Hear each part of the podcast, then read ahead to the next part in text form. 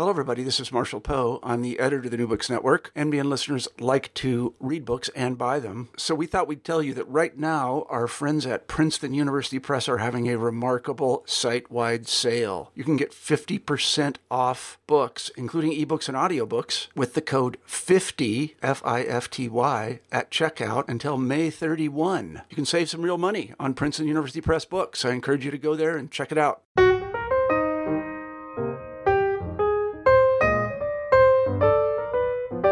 Hello, everyone, and welcome back to New Books and Biography. I'm Mark Klobus, your host for the channel. Today I'm talking with William E. Ellis about his biography of the 20th century journalist and author Irvin S. Cobb, entitled Irvin S. Cobb The Rise and Fall of an American Humorist. Bill, welcome to the show. Thank you. I wonder if you could start us off by telling us something about yourself. Well, I'm a native Kentuckian, uh, lived here most of my life. I did spend uh, half a year in uh, New Zealand on a Fulbright back in 1989, and I got a, a, undergraduate degree at Georgetown College, and then a master's degree at uh, Eastern Kentucky University, and a PhD at the University of Kentucky. Uh, I taught for four years in high school, three years in a junior college, and 29 years at uh, Eastern Kentucky University. I retired in 1999, and uh, almost immediately had a heart attack and had to have uh, bypass surgery and survived that. And since then, I've been able to do a lot more writing and uh, uh, also play golf and do traveling and uh, uh, enjoy my retirement as much as I can. It sounds like a very full life. Well, it, has been a nice life. I can't complain about it. I've got a good family and had a lot of support from a lot of different people.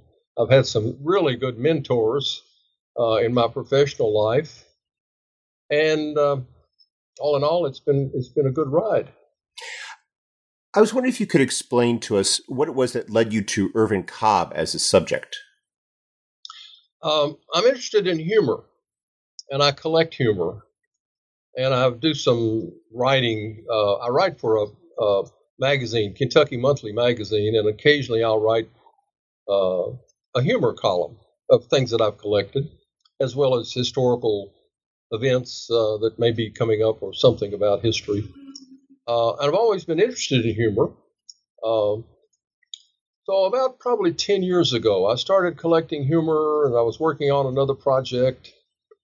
And uh, Irvin Cobb has been written about. There have been several good books written about Cobb, um, which didn't stop me from writing another book about Cobb. Uh, he's uh, not mysterious, but he's an interesting person because of the way he uh, came up in life. And and uh, uh, the book is called The Rise and Fall of an American Humorist. Although he came from Kentucky, especially Western Kentucky, which is considered to be the most southern part of Kentucky, uh, some people suggested that I call this call him a Southern humorist, but uh, you can't really call him a Southern humorist, although he dealt with a lot of Southern themes in his humor because he went off to New York City and made uh, lots of money, made lots of friends. He was a member of the Algonquin uh, uh, group. He uh, was just part of the, the New York the New York scene for more than 30 years. So you can't really call him just a Southerner. Uh, in many ways, he uh, demonstrated what it meant to be a Southerner in the early part of the 20th century. And that's for better or worse. Uh, Cobb uh, was a racist, which was not unusual for a man of his time and place, and where, especially where he came from in the most southern part of Kentucky. He came from a, a background of uh, Confederate veterans, and uh, but he was able to transcend that in some ways. In some ways, he never got over it, you might say. But he was a very uh, uh, became a very urbane man, even though he only went to school to the age of 16, but he had a, an exceptional memory. You might almost call it photographic, and he could recall things from Shakespeare, from other uh, English writers.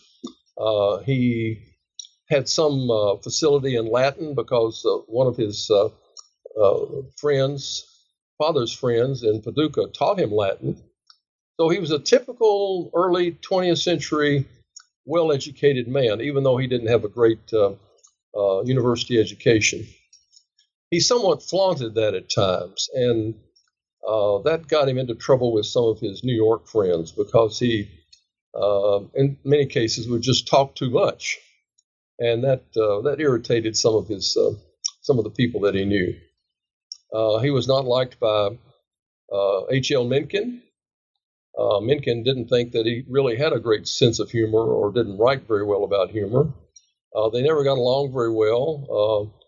And on several occasions and in several of his publications, Mencken uh, specifically criticized Cobb for his uh, style and his writing and his humor, but that was typical of Mencken. He criticized most people. and uh, Mencken is uh, often made out this uh, almost demagogue to a lot of people. Uh, Mencken was um, very arrogant. He was pro-German in both World War One and World War Two, as a matter of fact. Uh, and he was uh, a racist in his own way. So he's, um, you know, he's a typical early 20th century person too, with all of his good good things and faults about him. Hmm. So I got interested in Cobb because uh, he is an outstanding writer. He wrote uh, uh, voluminously. He wrote uh, the first time he really got his teeth into a big story was the the uh, trial of uh, Henry Thaw in the early 20th century. Uh, and that's was made famous in a movie that came out, oh, I don't know, 30, 40, 50 years ago, The Girl in the Red Velvet Swing.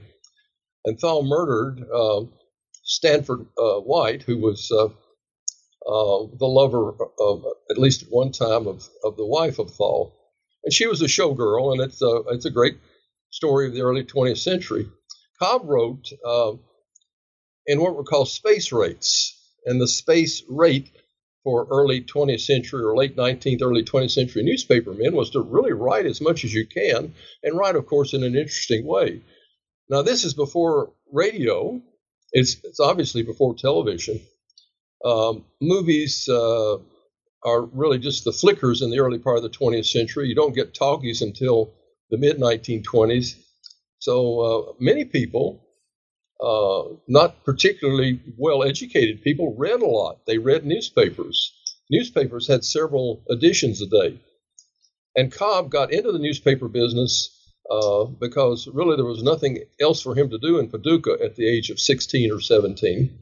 And he found his niche in life. And like uh, most people who are lucky to do that, uh, he was able to capitalize on that and become quite a wealthy man. He was making oh, as much as $10,000 a year uh, by the end of the first decade of the 20th century, which would translate today into hundreds of thousands of dollars. And he was uh, always successful in selling almost anything he wrote. Uh, he acted in movies, he did movie scripts, he did plays. Uh, he tried his hand at uh, writing uh, libretto for a musical. and he was very adept at getting into all phases of, of uh, show business in the early part of the 20th century. He led this very remarkable life. And in reading your book, one of the things that makes it remarkable is the very humble beginnings from which he came. I was wondering if you could start us off by telling us a little bit about his uh, childhood, the uh, you know the Kentucky from which he came, and and uh, how it was that uh, he was able to get into journalism. His family was um, uh, he makes probably a little more out of it than it is. Uh, his family was a middle class family. His father was a Confederate veteran who had lost part of his eyesight during the war and became an alcoholic. And Cobb um, uh, wrote about that, and I think uh, it hurt him all of his life what had happened to his father. But his, his grandfather, who was a physician, his mother's father, and other people in Paducah uh, kind of doted on the boy and helped him in his education. And as I said, he didn't have much formal education. At the age of 16, he quit school, and he was soon able to get a job with the Paducah newspaper. And at that time, Paducah was a bustling city. It was southern, it was western, it was on the uh, Ohio River, very close to the Mississippi River. And Cobb, uh, in his life, said that he had a, a boyhood, much like that uh, of things that were written about by Mark Twain in a much earlier period, of course.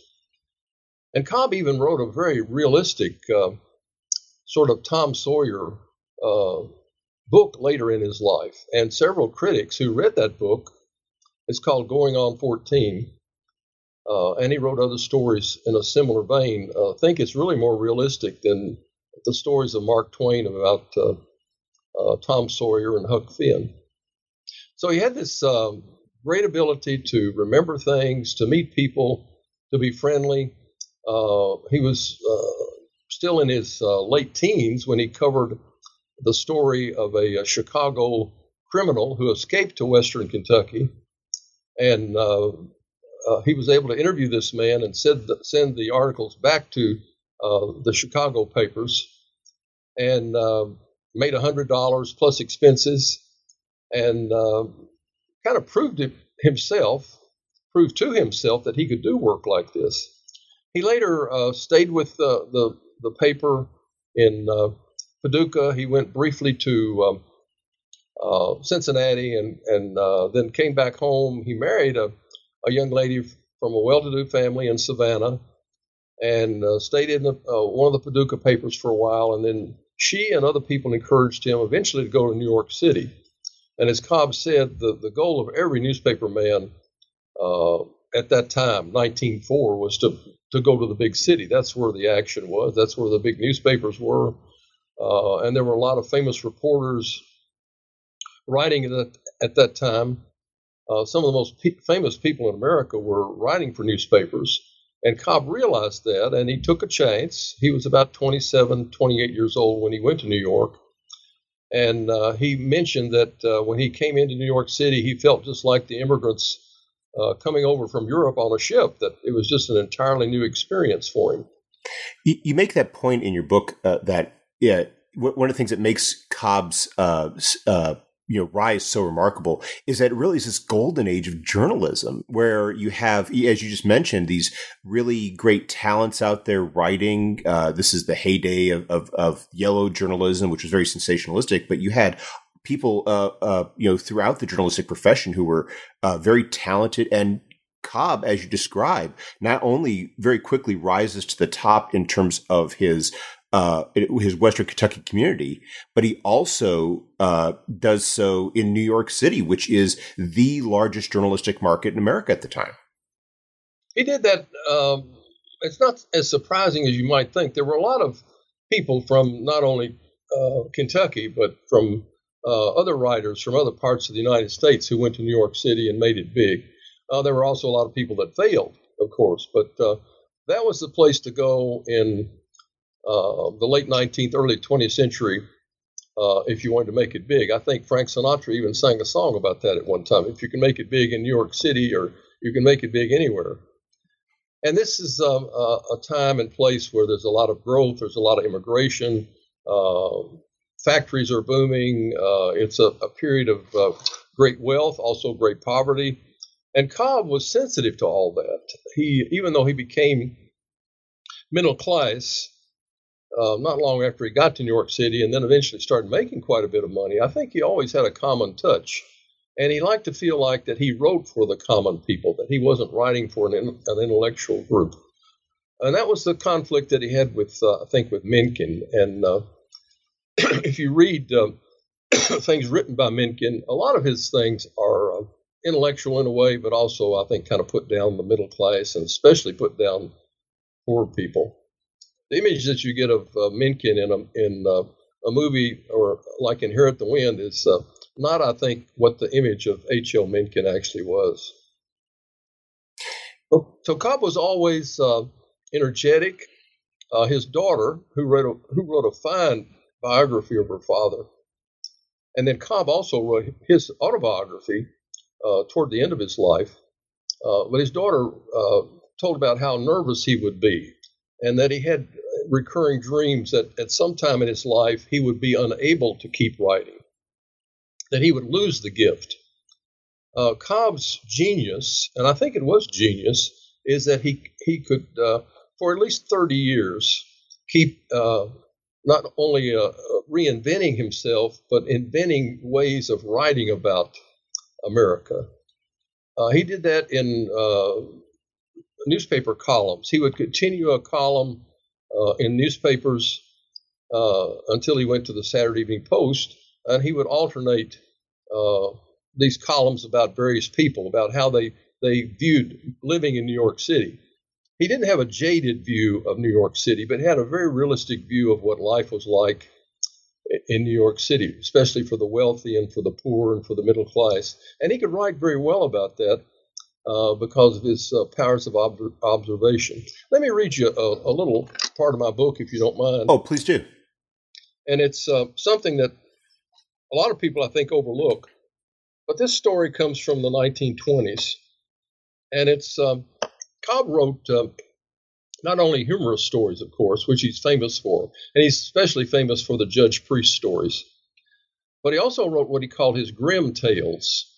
And these are stories that he, he uh, for many, in many ways, took from his uh, from living in Western Kentucky. He wrote one very famous story right at the beginning of his career as a short story writer about uh, um, a happening on uh, uh, uh, of poor people and he would write about how, how these people reacted to what was going on in their lives. But this is a story he wrote later on called This Man's World. Two sisters, Annie and Anita, work in a big city department store for considerably less than their male counterparts. Because they were unable to support themselves, they must depend on men. Annie marries a manual laborer who tries to control her every action and instinct. Anita, the younger sister, lives with a well to do dandy who does the same. And Cobb says Annie got herself a husband, Anita got herself a man. Both end up being cast out by these men. Annie is falsely accused of adultery. Anita is thrown out when she develops a goiter. The sisters go back together and attempt to eke out a living, of course, at a lower wage than men, Anita tells her sister, quote, You go straight and I go crooked, and the best either one of us gets of this is the worst of it. Sis, what is the hell wrong with the modern world? Cobb concludes this uh, modern theme by arguing brute force ruled, and man, being physically the stronger, dominated society and women. Well, that's not a funny story. Uh, it's a very modern story, and some biographers see this as really a forerunner to what we've been hearing about in the last 30, 40, 50 years about the rights of women and women should make as much money as men and uh, more rights and more uh, uh, things should be given to women in, in the workforce. Do you think that's an ahistorical reading, or was he very progressive uh, when it came to women's rights for his time? Say that again. Uh, what was he? Uh, is that an ahistorical reading of Cobb, or was he very progressive about uh, women's well, rights? For he was progressive. He um, he um, of course many things to him were comical, and he always had this um, uh, way of looking at society that uh, uh, that I think a lot of people have. That you know the world is a funny place, and if you take it as being funny, then you can you can muddle through life. If you take it too seriously, then uh, life can be a lot harder. That's one of the characteristics of humor that uh, if you can see the funny side of life and the humorous side of life, it makes it a lot easier. And that was what Cobb considered to be his objective in life to point these things out to people and to show them uh, uh how life could be uh, a lot easier than they thought. He also, of course, uh, at the same time, he's got this hard edge to him. Uh, he had something of the small town uh, boy who goes to the big city, and uh, his daughter in particular thought that uh, on a lot of occasions he was quite prickly about his life. She talked about how he he would be unkind to people at times. Uh, he had three major uh, operations or three major health problems, as well as uh, eventually becoming too fat. Uh, he ate too much. Uh, coming from a, a, family, especially a father who was an alcoholic, he did drink. He wrote a lot about liquor. Uh, he was opposed to prohibition right from the, the beginning of the idea of prohibition. Uh, he was elated when Prohibition ended. Uh, he wrote about uh, the bourbon industry in Kentucky. Uh, and some people have asked me, they've said, Do you think he drank too much? I don't think he did. I think he realized the problem that his father had. I think he enjoyed good bourbon, but I think at the same time he was uh, he realized that it could ruin his life just as it had ruined his his father's life. He portrayed himself as the happy uh, fat man, and that's what you see in his books. Uh, uh he uh, always made fun of himself in that way. Uh, now, is that because he really felt that way, or is that a self defense mechanism? Um, I'm not a psychiatrist, so I can't say that, but uh, he was a, um, as far as mental health is concerned, I think men- mentally healthily, mentally healthy most of his life uh, until maybe the last two or three years of his life, and we can talk about that in a little bit a little bit later. But uh, he wrote these grim tales, uh, and he wrote um, uh, stories that people like to read about. Uh, some people have compared him with, uh, in some of his grim tales, with Edgar Allan Poe because they've got kind of a, an eerie side to them. But one critic says that Cobb's stories are always very realistic, and the stories of Edgar Allan Poe are, are many times just otherworldly and nothing uh, based in reality. It's fascinating to consider just how prolific he was because you think about the life of a reporter and how so many reporters of that day were just focusing upon the reporting. But as you've already explained, he also wrote these short stories uh, of he wrote uh, you know longer works.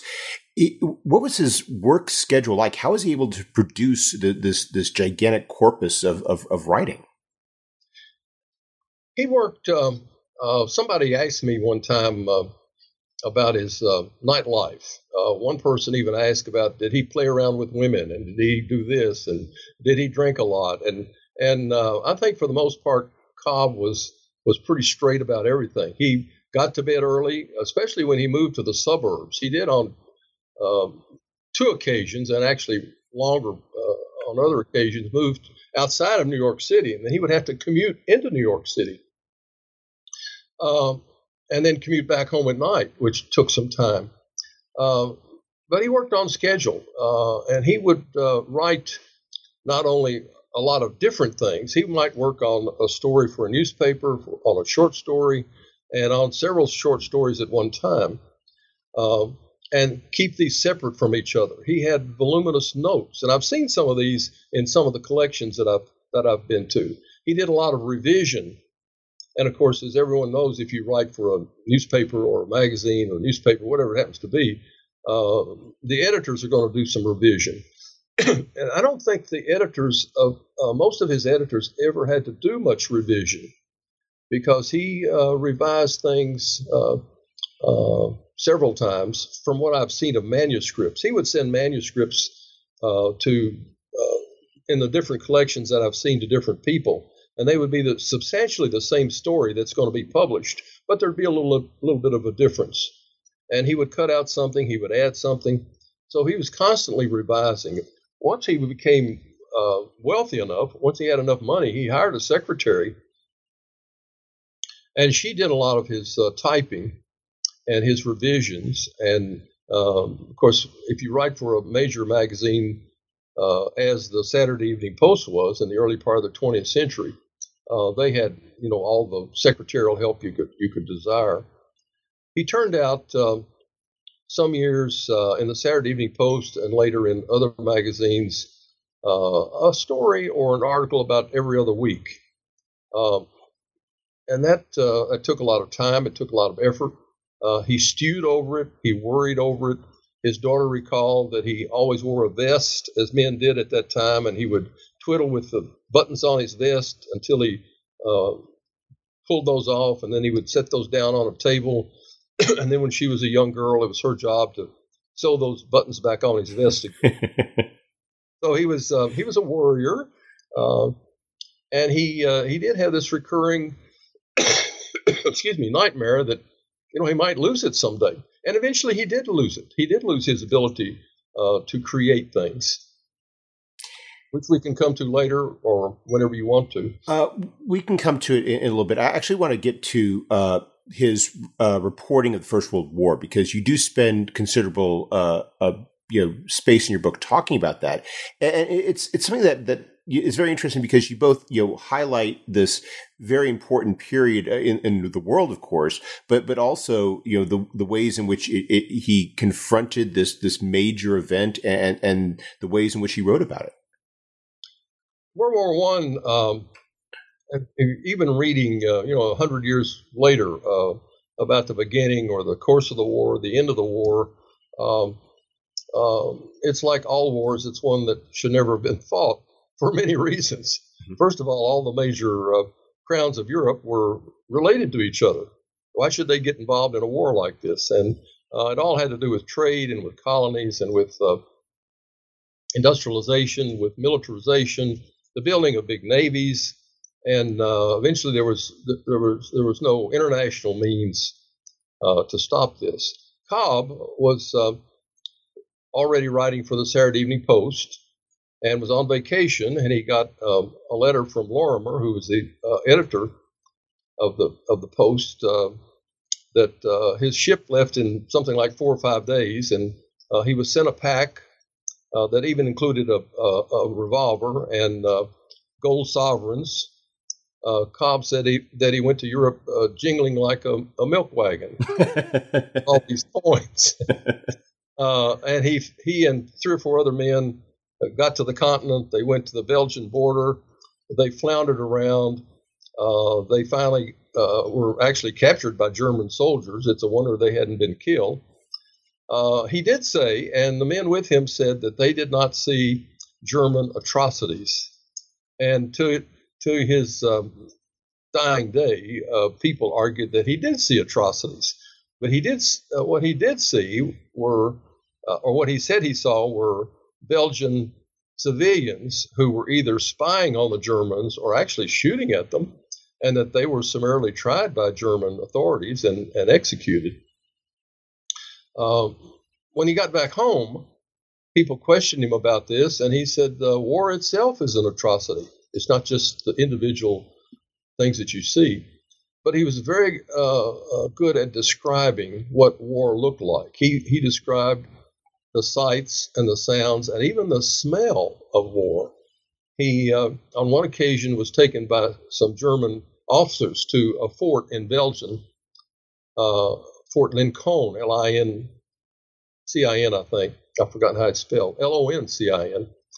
And uh, they were uh, riding around on horse horseback and then on automobiles around this this tremendous fort that the, the Belgian army had built, and it had been uh, bombarded by heavy artillery by the Germans, and then it, there was an internal explosion.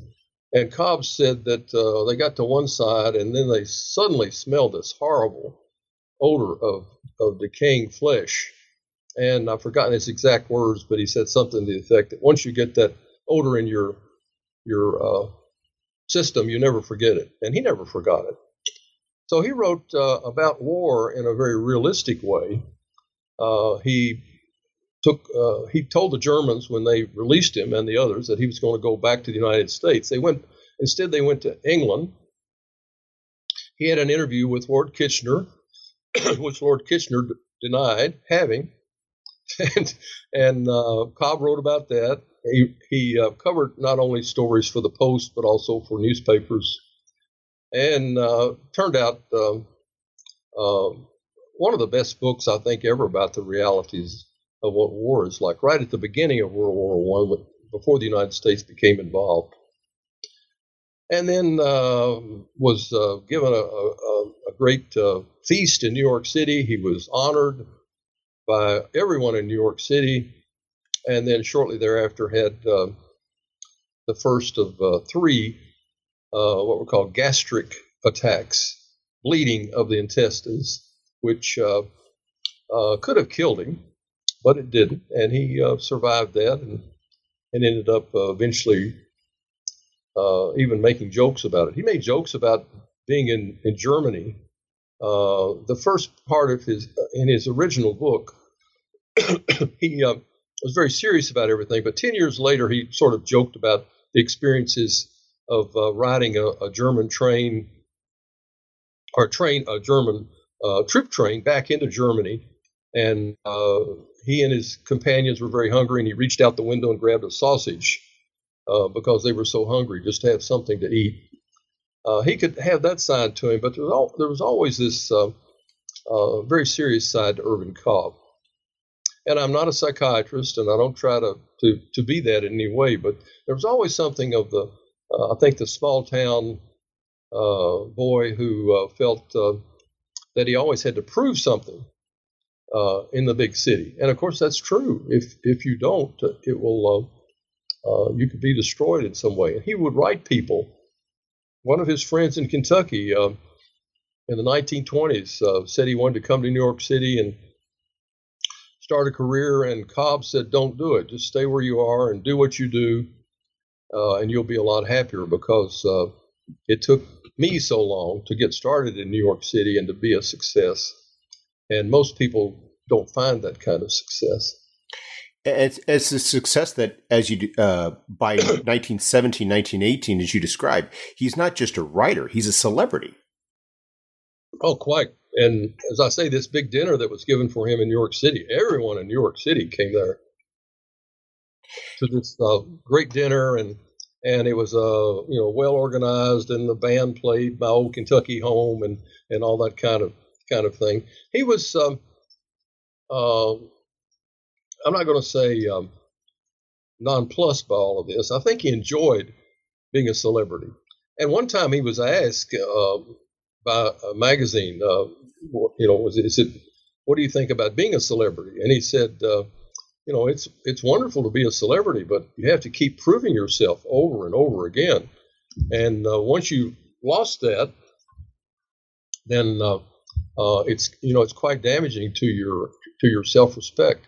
And that's what eventually happened to Cobb uh, in his later years when uh, when things changed. Not only his career changed, but uh, uh entertainment changed, humor changed. Uh, one thing that I think changed Cobb is that in more and more ways he became more of a comedian than a humorist.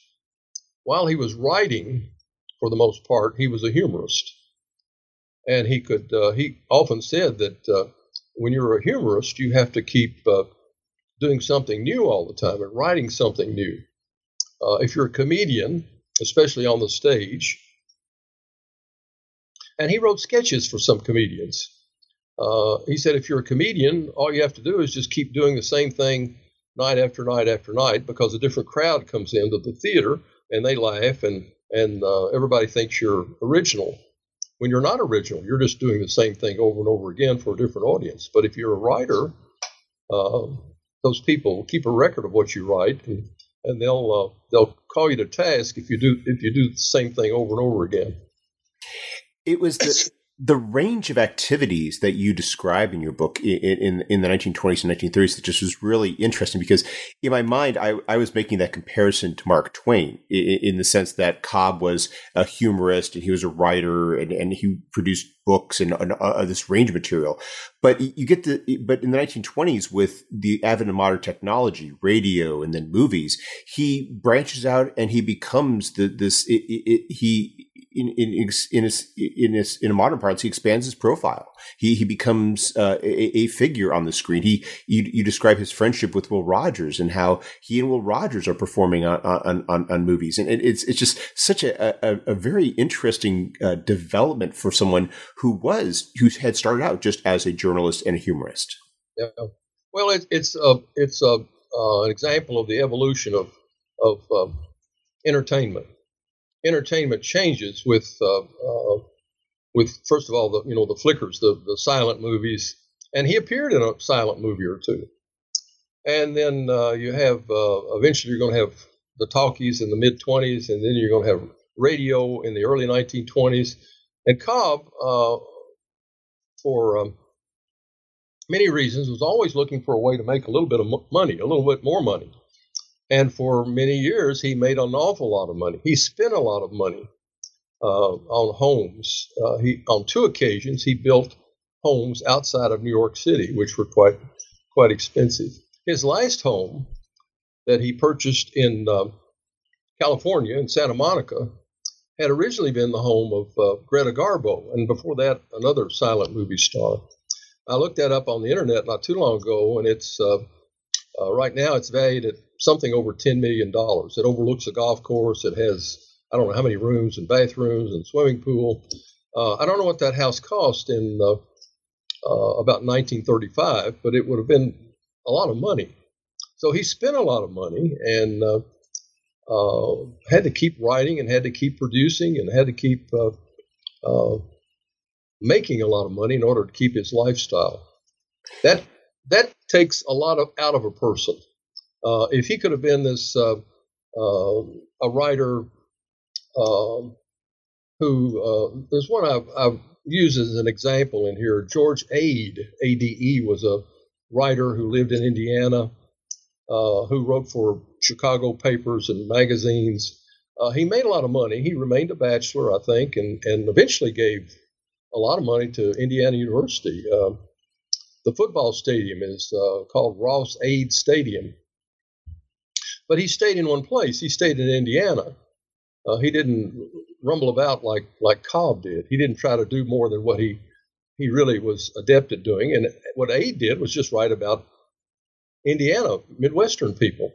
And Cobb did more than that and had more friends and had more opportunities and got into, as you say, into radio and, and movies. Uh, he even, uh, in the early days of television, when television was just being invented, he he said that you know this is going to be one of the greatest things uh, in the history of the world, and of course it has become one of the greatest things in the history of the world, as well as the other media that have developed since then.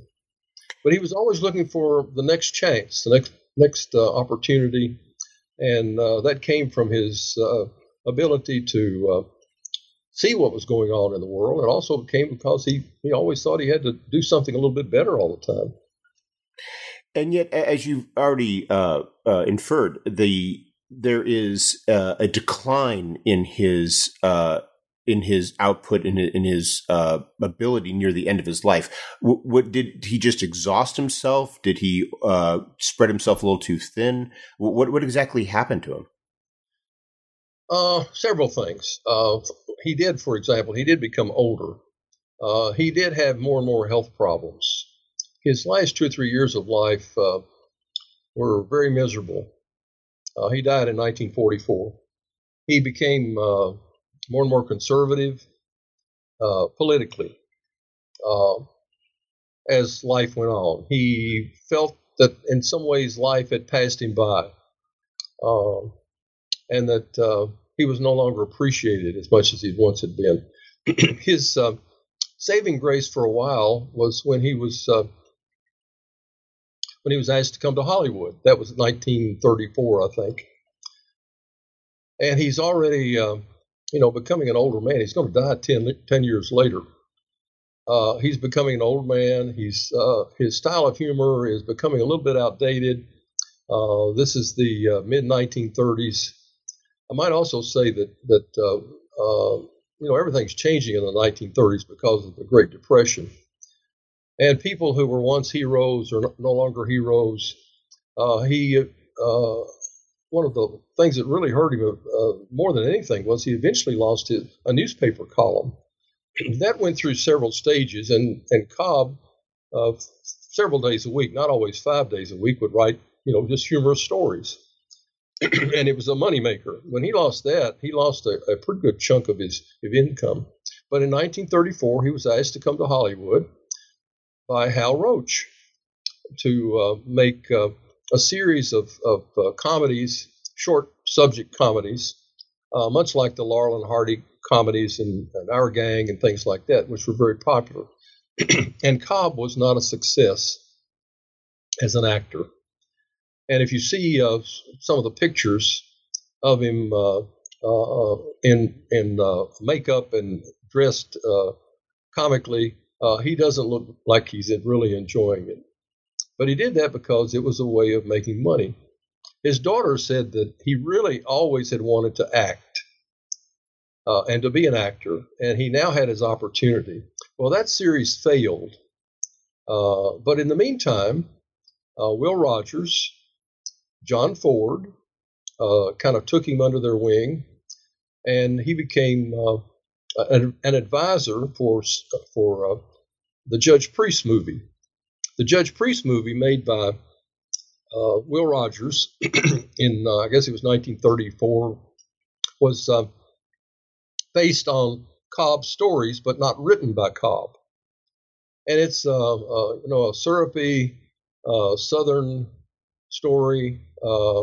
it's got all the stock characters, including Stepin Fetchit, who played the, the black man in it. it's got a Southern belle. It's got the old Confederate um, uh, ideas behind it. And it was a very popular movie. And of course, anything that Will Rogers made was popular. Rogers was, um, uh, I think I say in the book, and, and I know this sounds kind of harsh, but uh, it's always a good thing to die at the right time. And Will Rogers died in a plane crash in Alaska right after uh, uh, Steamboat Round the Bend had been made, in which uh, Cobb had played a, a role. And um, he was a, you know, just uh, such a popular American. Democrats and Republicans loved him, and uh, he's famous for that saying that he was a member of what was it, the most disorganized political party. I'm a Democrat. I'm, I'm a member of, of, no organized political party. I'm a Democrat. everybody just loved him, and he was a lovable character. But few people realized that uh, during the height of the Depression, when most, you know, a lot of people were in breadlines, uh, he made $120,000 for a movie plus a big percentage of the of the uh, receipts, gross receipts. So he was the common man, but not not a poor man, and he portrayed himself, uh, you know, as the uh, as somebody that that uh, could just identify with anybody, and he could. And he and Cobb became friends, and Cobb became kind of a semi-advisor on uh, some of the movies uh, that were made about the South. And Cobb loved life in Hollywood. The problem was he was becoming older and his health was declining. Uh, and in the meantime, he he decided to uh, uh, try to cash in on it.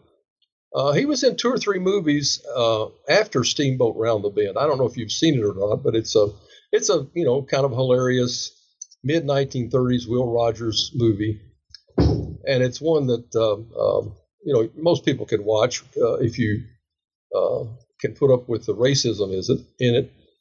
Uh, and Cobb played a minor role, but he's not obviously not an actor, uh, and he could not uh, pull off anything like uh, what uh, what Will Rogers could do. John Ford uh, made a lot of movies and a lot of great movies. Will Rogers is kind of the second or third in line of of the heroes that he put in movies. The first was Harry Carey, and then and then uh, Will Rogers, and then of course one of the later heroes he uses all the time is is uh, my mind's left me for a minute. John Wayne. John Wayne. Yeah, I forgot about John. Yeah, John Wayne. And uh, if you read recently about John Wayne, uh, uh, writers say that he was entirely a creation of John Ford, and that John Ford quite often made fun of him can you imagine somebody making fun of John Wayne, the great hero of all these movies? But he did. Uh, so Cobb didn't quite fit into what was happening in Hollywood. In the late 30s, uh, movies become more serious because of what's going on in the world. You know, the rise of Japan, uh, Nazism, uh, Italy, uh, Mussolini, uh, the world's getting to be more and more dangerous place. There's a little bit of improvement in the American economy, but certainly not you know great prosperity. Cobb got to be more and more conservative as time went on, and especially developed uh, an enmity toward President Roosevelt, especially toward Eleanor Roosevelt. and he became uh, an enemy really of uh, Senator Alben Barkley, who was from Kentucky and who, for a short time, had been in Paducah at the same time that that Cobb had been in Paducah. So it's um, you know he's a, a very uh, a man with a, a, lot of pride, and he should have a lot of pride because of, of the accomplishments he made. But um, uh, hubris outdoes us all eventually, and it certainly did in uh, I think uh, the character and the the great things that Cobb did. So that's why I call it the rise and fall. He was uh, Uh, he rose uh, as high as anybody can, and he fell not maybe as far as everybody could. But his last years, he was in bad health. In Hollywood, his um, his wife came there. His daughter, who went through uh, eventually three marriages, brought her children out to Hollywood, out to Santa Monica, to the to this uh, beautiful home, and uh, uh they uh, had to kind of scrimp and save. They didn't give parties like they did when they first got there. She told a hilarious story about her father. Uh, he had a, he had terrible teeth. Eventually, had to have his teeth pulled and had dentures, and um, they went to a movie one night, and he took his dentures out because they were uncomfortable and put them in, thought he had put them in his pocket. And she said when they got home, they found out that that uh, she could tell by looking at his mouth that he didn't have his dentures. And she reminded him, and the next day, uh, somebody at the theater found his dentures. But uh, he was not a very um, uh, cheerful person in his last years. Hmm.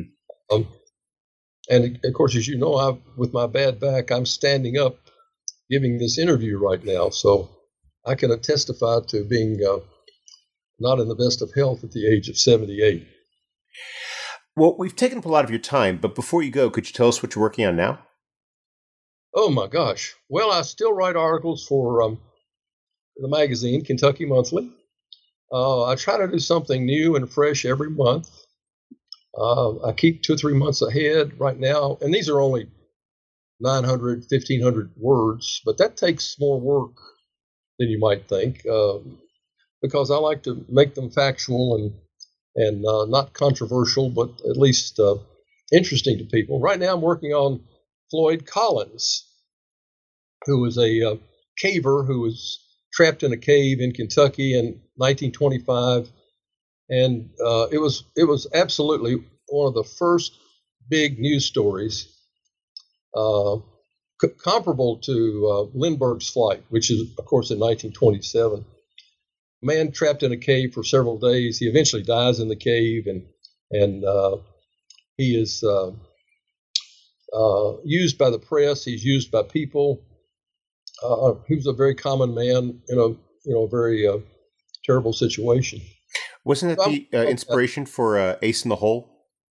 Yeah, that's that's what I've heard. Yeah which yeah. is in another part of the country. But you know, uh, it's a it's a story of uh, of, uh, you know an average person in a terrible situation and how uh, they either get out of that situation or they don't get out of that situation. In this case, he didn't make it. And then later in life, his uh, his body is uh, put on display, and it's all part of a terrible publicity stunts by, by a lot of different people. So I'm working on humor, which I'm still very interested in, and uh, different types of humor. And I may do some writing about humor, but uh, as I've told people, uh, at the age of 78, I could not do a book like Irvin Cobb again because it took so much time. I had to travel to uh, libraries, uh, which I love to do, but uh, to go to you know Houston and get driven out of town by a uh, torrential rainfall, which we did, and then went to University of Texas Austin two or three times to look at papers and to uh, go to other libraries. Takes a lot of time and effort, and uh, uh I don't really have the energy to do that anymore. It took. Uh, I didn't read every word that Irvin Cobb wrote. Uh, but I, I read a lot of it. And uh, a lot of his things are repetitious. Uh, and some of the stories are derivative, but uh, I still tried to read as much of it as I could. And, and uh, as I've told somebody not long ago, I said, I, I have not written the last book on Irvin Cobb. There are going to be more people, I hope, will write about Irvin Cobb and see him in a different way. But the way I saw him was, uh, you know, that he was a great man who rose to uh, great fame and fortune, and uh, then began to uh, falter and fall and and did not uh, live a happy life. He died uh, miserably. Uh, he had uh, several ailments, including diabetes,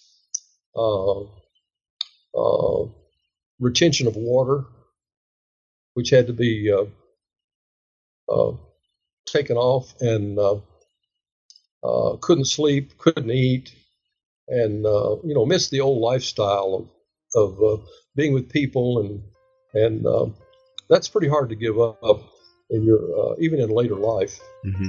Bill, thank you very much for taking some time out of your schedule to speak with us about uh, Irvin Cobb and his and his life. Uh, I hope you have a wonderful day. All right, glad to do it. Thank you.